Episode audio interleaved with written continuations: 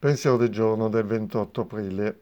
Ero solito vedere Dio rispondermi con un pugno chiuso. Ovviamente tale visione creava in me paura e sensi di colpa che mi inducevano a nascondermi. Giorno dopo giorno la mia visione di un potere superiore è cambiata. La sua mano non è più serrata, ma è generosamente aperta. Le sue braccia sono divenute un luogo dove trovare conforto e sicurezza. Dio guida sempre i miei passi e nei momenti dolorosi, quando inciampo e cado, mi accompagna finché io possa riprendere il cammino. Meditazione del giorno.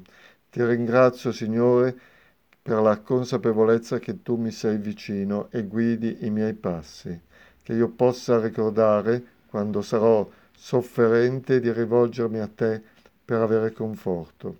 Oggi ricorderò: Dio non è cambiato, è cambiata la mia visione di Lui.